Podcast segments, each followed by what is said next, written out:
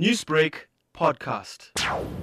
We've considered drafting papers, and he's, he has signed those papers late yesterday, and we'll be proceeding to court to have them issued this morning. Section six, subsection nine of the Public Protector Act provides that the Public Protector may not entertain a complaint that is more than two years after the event, except where in special circumstances they exercise discretion to do so.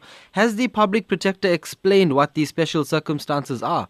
It is one of the matters we're taking issue with in the in the review uh, court papers.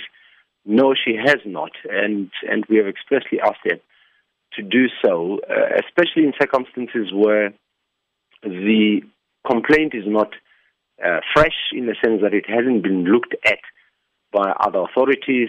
Um, the National Prosecuting Authority in twenty sixteen looked at the very same complaint, in other words, the very same set of facts, and the very same set of laws that applies to it, and decided not to proceed.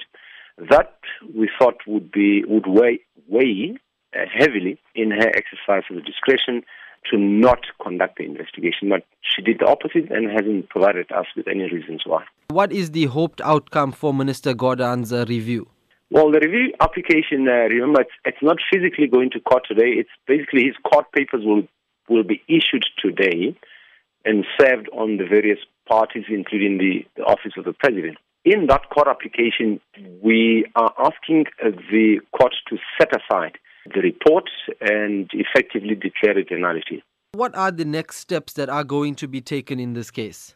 Well, next would be that the Public Protector is required, in terms of the rules of court, to produce what is called a record of her decision and reasons for her decision. And that is required in a matter of three weeks. And then thereafter, she's required to then file her answering affidavit. We get an opportunity to reply to that. And then the matter gets set down for hearing. Uh, given the timelines of our court up here in Pretoria, we're likely to be in court towards the end uh, of the third term, meaning around October, November, thereabouts. Newsbreak, Lotus F M, powered by S A B C News.